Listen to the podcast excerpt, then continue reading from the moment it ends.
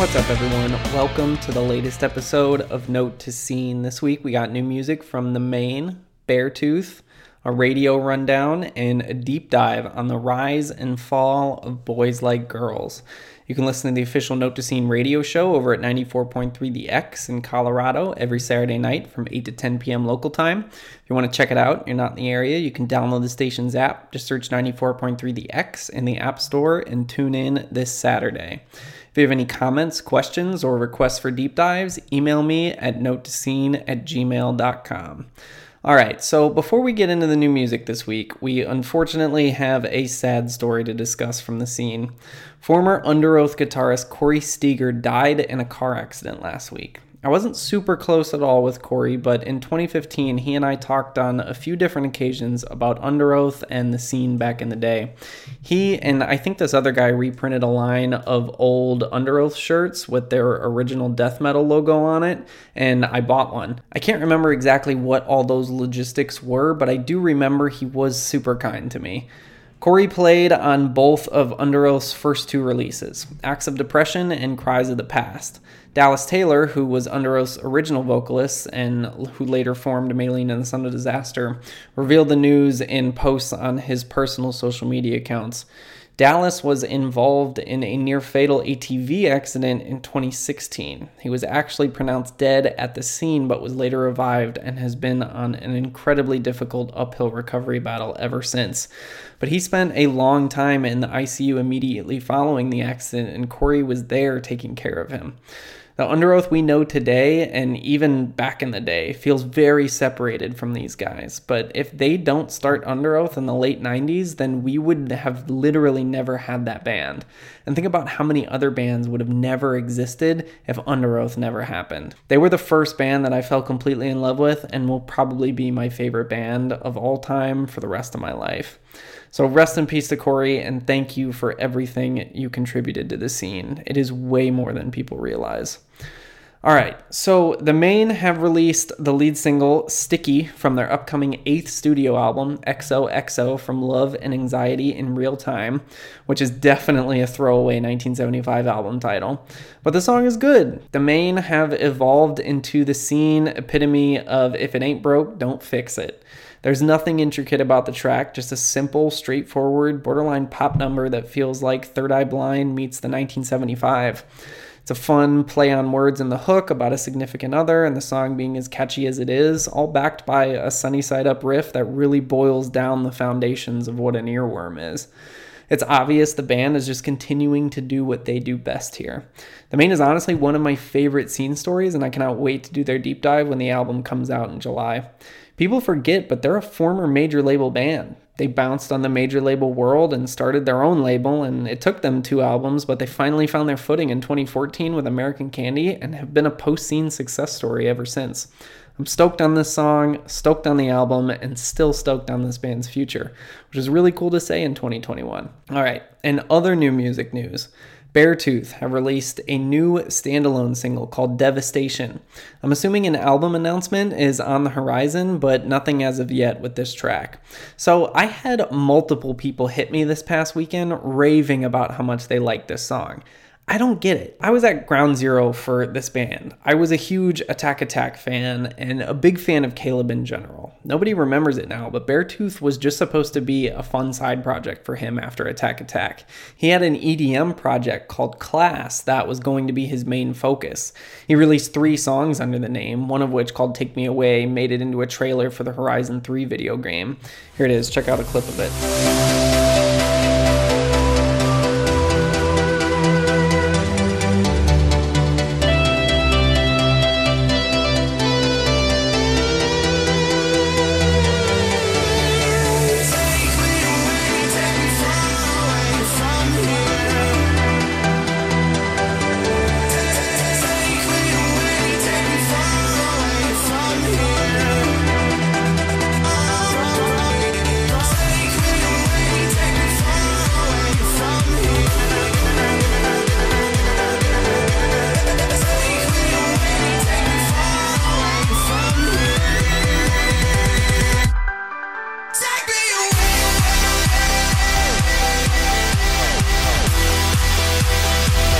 But after Beartooth dropped I Have a Problem, played their first show, and then dropped the Sick E P, there was a bunch of momentum behind it, and Caleb shelved Class. But Beartooth has a pretty distinct sound. I've always kind of referred to it as rock radio hardcore. I remember seeing them in twenty thirteen and twenty fourteen, and there would be kids in the crowd wearing everything from Bless the Fall shirts to Backtrack shirts. You never really saw that crossover with any other bands, not even the Stick to Your Guns or the Ghost Insides of the scene. There was always some kind of hardcore versus scene kid gatekeeping going on in whichever direction. But there was something different about Beartooth, and then they dropped Disgusting, which between the first Paris and This Wild Life albums and Neck Deep's Life's Not Out to Get You was one of the biggest of twenty fourteen for new bands. That was a pretty exciting summer looking back, and then everything just really fell apart. But after Disgusting, they dropped Aggressive and then Disease, which really just felt like different versions of Disgusting. And here we are in twenty twenty-one, and Caleb wrote a slightly different song than ninety percent of everything he's ever written for Beartooth. And that's fine. Obviously, Beartooth fans are going to eat that up, but it's a different kind of if it ain't broke, don't fix it than The Maine. The Maine just wrote an undeniable pop song that absolutely sounds like The Maine. Beartooth just wrote a pretty middle-of-the-road heavy rock song that sounds just like Beartooth. Listen, I genuinely hope I'm wrong, and Red Bull pushes this to rock radio, and it shoots up the chart. But to me, Devastation can't hold a candle to The Lines, or Beaten in Lips, or Body Bag. We'll see, though. Like I said, I genuinely hope the best for Caleb. I think he's been a great figure in the scene all the way through his career. And shout out to Red Bull Records for still kicking and being a thing. If you're in a band, they're honestly a great label to be on, because they are literally only a label in order to look cool and do cool activations. They obviously make literal millions off of producing an energy drink, but they seriously just want to dump money into their bands because they can and it looks cool to kids. At twenty fifteen in the A P M As, we had all the artists and teams stay in the same hotel in downtown Cleveland, and Red Bull bought all the room keys in the entire hotel for those few days and put the Disgusting artwork on them. It was a really cool flex because literally every band at the show that year had to use Beartooth's artwork to get into their rooms, and then they're like, why didn't our label do something like that?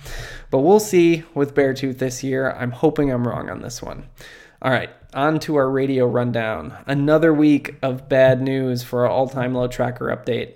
Monsters has dropped to twenty-three on Top forty Radio from its peak of eighteen, and it's down twenty-six percent in plays. On alt radio, it's actually holding steady at number three somehow, but overall we're down to number sixty on the Hot one hundred. Unless they defy all odds and spin the ship back around, it is safe to say the Monsters run is over. Still, this was All Time Low's biggest moment of their career, and they've been around for over fifteen years. That's a huge feat. I am very excited to see what they have in store next. M G K and Black Bear jumped from ten to number eight on Top forty Radio, up nearly five percent in plays, and all signs are still pointing to a top five right now. It's still number two on alternative radio as well, and it broke even on the Hot one hundred at number twenty-eight. They just got to keep that Top forty climb going, and the rest is going to slowly take care of itself. Nothing Nowhere drops a spot at alt radio from eighteen to nineteen, but still up twelve percent in plays, which is what's most important. It's in that weird limbo area where there are big spin gaps in between spots, so it takes a while to build up enough momentum to start jumping spots again. Same with Mod Sun and Avril. They're at twenty-two, but still up nearly nineteen percent in plays. And over at rock radio, Bring Me the Horizon is actually at number seven with Teardrops, up nearly eight percent in plays, and Architects still at number ten, but up nearly nine percent in plays. Spots ten to five on rock radio are really close right now, all within fifty spins of each other, so if anyone slips, they're going to get gobbled up pretty quick. We'll see. It would be so, so cool to see Bring Me and Architects inside the top five at the same time in U S rock radio. We got a three-way scene battle going on in the teens right now, with A Day to Remember at number fifteen, Escape the Fate at number sixteen, and Black Veil Brides at number eighteen, all increasing in plays from last week, with A D T R's Everything We Need on the top of that race, up over thirty percent. We'll see if they can actually get some momentum behind a song for the first time in literal years. All right, on to our deep dive this week. So, Boys Like Girls, one of the foundational neon bands that just exploded out of nowhere into mainstream success. On this dive, we're going to unpack the rise and fall of one of the scene's most interesting bands that a lot of people forgot about. Okay, so from what I can gather, it seems like before Boys Like Girls, vocalist Martin Johnson was in a band called The Drive, which was called Fake I D before that, and the Fake I D iteration of the band actually has a song on the first Punk Goes Pop album, where they covered O-Town's All or Nothing. There is a surprising lack of information about this era online. Usually when a bigger band, even if they aren't big in current day, had members with past bands, they were documented somewhere else through fandoms during the MySpace era, whether that be through YouTube or blogs or what have you. But there isn't much about Fake I D or The Drive.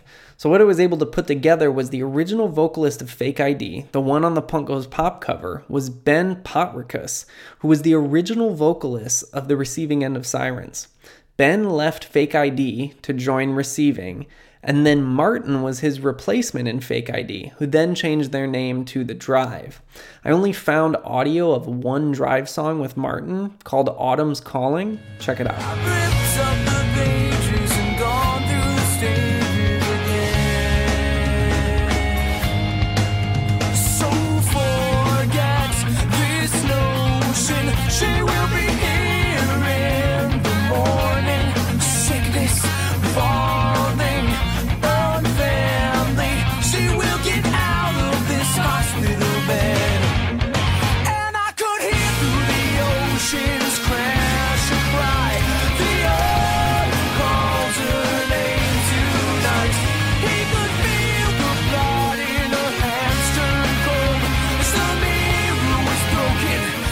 So after The Drive, Martin wrote a batch of songs that he wanted to record and recruited what would end up being the original Boys Like Girls lineup. Bassist Brian Donahue, drummer John Keefe, and lead guitarist Paul DiGiovanni. And a super random fun fact, but it was only later after they joined the band together that Keefe and DiGiovanni learned that they were distant cousins. There were five songs that I know of that they recorded right after forming. Free, If You Could See Me Now, The Only Way That I Know How to Feel, I Told You So, and Kill Me in a Record Shop. All of these demos later leaked in two thousand eight, and fans actually compiled them into an E P and unofficially called it Heavy Heart. Check out Free. You will be free without me.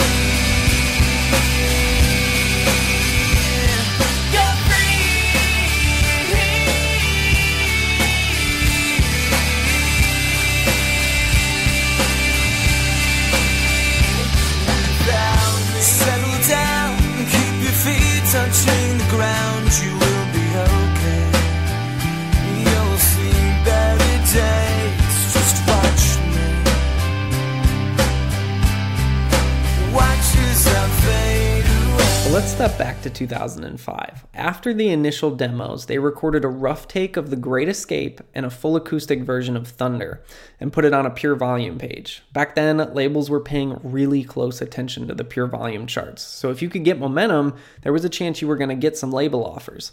The top unsigned artist chart was the one every band went after, and by the end of two thousand five, Boys Like Girls were at number one on it. They had gotten the attention of Matt Squire, who we most recently talked about on the Seosin Deep Dive. He produced In Search of Solid Ground. But they also got the attention of both booking agent Matt Gale and, of course, Columbia Records. Matt Gale has quite the resume. He launched Photo Finish Records in two thousand six, co-founded the Bamboozle Festival, and worked on the touring careers of everyone from My Chemical Romance to Bruno Mars. Dude's been around the block a few times and took Boys Like Girls under his wing when they were just getting started. So the band went on their first nationwide tour in two thousand six with A Thorn for Every Heart, Hit the Lights, and Keating. Right after that run, they hit the studio with Squire to record what would be their now classic self-titled album. At the time, Squire was also actively familiar with Cute Is What We Aim For. He produced their first full-length, Same Old Blood Rush with a New Touch, as well. This was really the building blocks of the neon wave that overtook emo. Before this, the scene was full of dark clothes, heavy eyeliner, and black hair dye.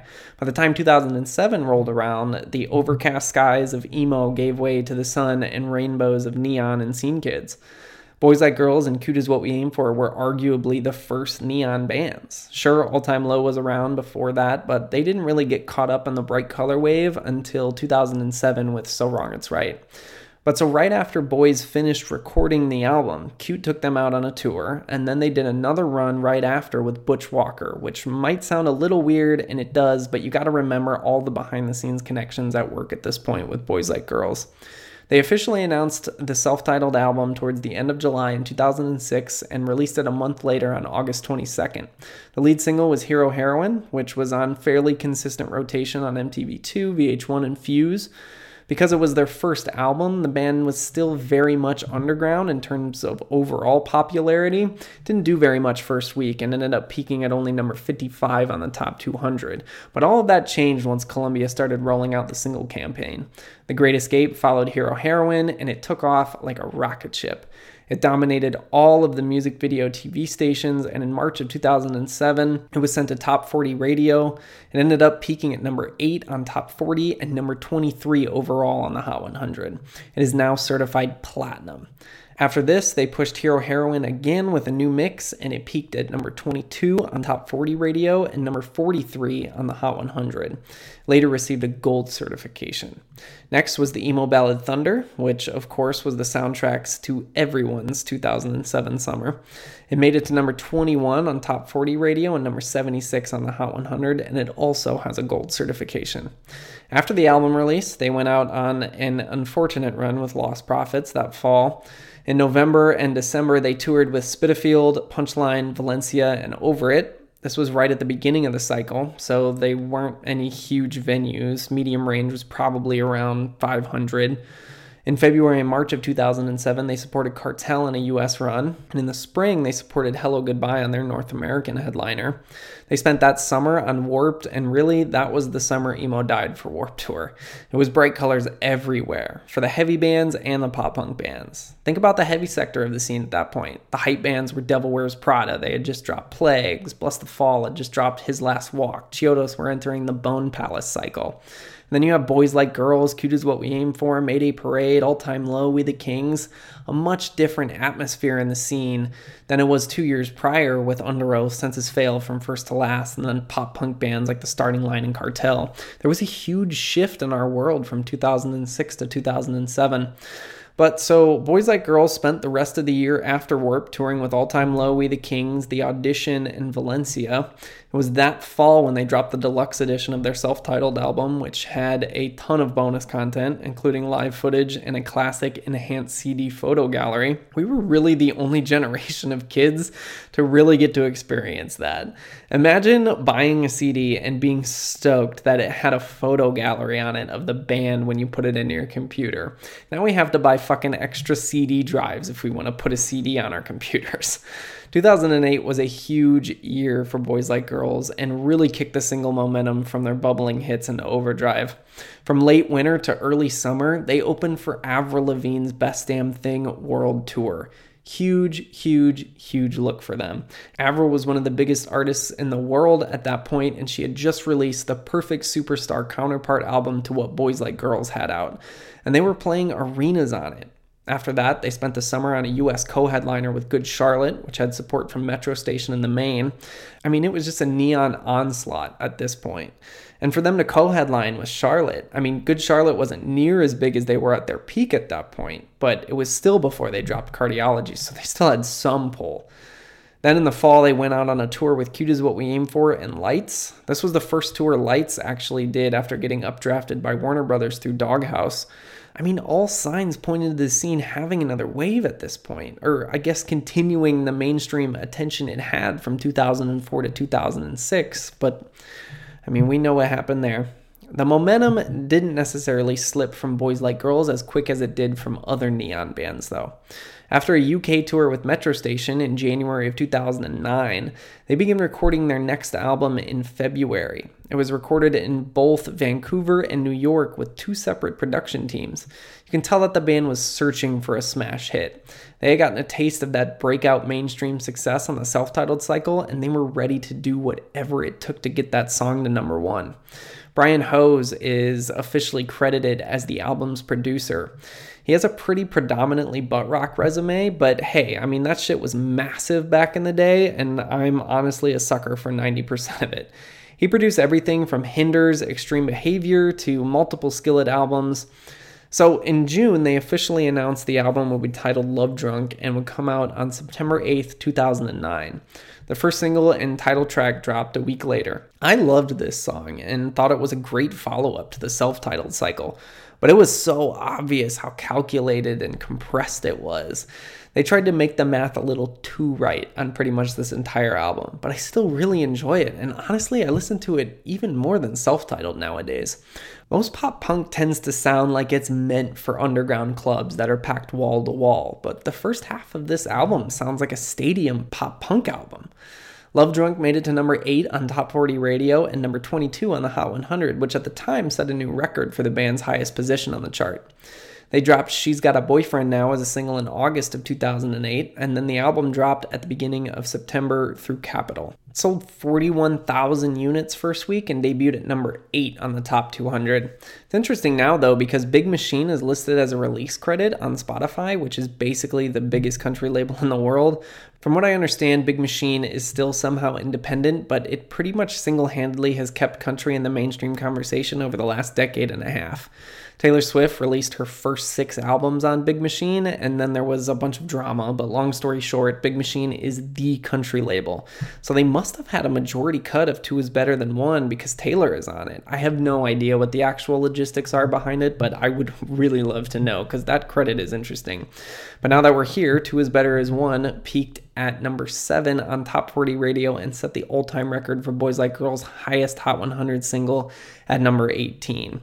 If you've been to a wedding in the last five years, you've probably noticed that it has quietly become the default slow dance for millennials who are tying the knot, which is just another way the scene just finds a way. But so the album is out. That fall, they went on a tour with Cobra Starship, Rocket to the Moon, The Maine, and Versa Emerge. In March of twenty ten, they supported Headley on a Canadian tour alongside Stereos and Fifi Dobson. Big shout out to Fifi. A deluxe edition of Love Drunk was released on iTunes, which isn't on Spotify, had a couple acoustic tracks, and a Mark Hoppus remix of the title track, which is pure E D M, and to me is just unlistenable. I think it's terrible. In the spring of twenty ten, they co-headlined the Bamboozle Roadshow with All Time Low, Third Eye Blind, and L M F A O. You want to talk about an artifact of that time? Who wants an L M F A O deep dive? I mean, Hot Shell Ray, Far East Movement. Man, the twenty ten Normecore had some bangers. But anyways, on paper, that Bamboozle run was really the last time things, at least on the outside, looked like all signs still pointed north for Boys Like Girls.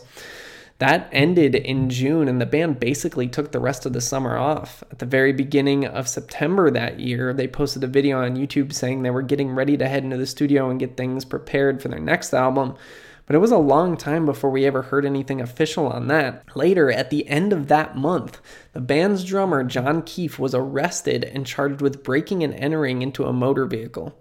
So I was able to dig up a local Massachusetts report on the situation that said he was released without bail after pleading innocent, and both his two lawyers and father declined to comment.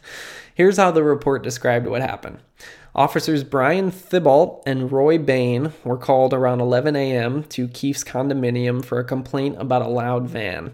Police were told Keefe opened the door of the van several times and turned the keys off to stop the carpet cleaning equipment, which was being powered by a compressor while the van idled. There are also allegations that Keefe and his neighbor bumped each other, but neither man was charged with assault. Keefe allegedly told police he was up late the night before writing music and was trying to sleep when he heard the noise coming from outside his condominium.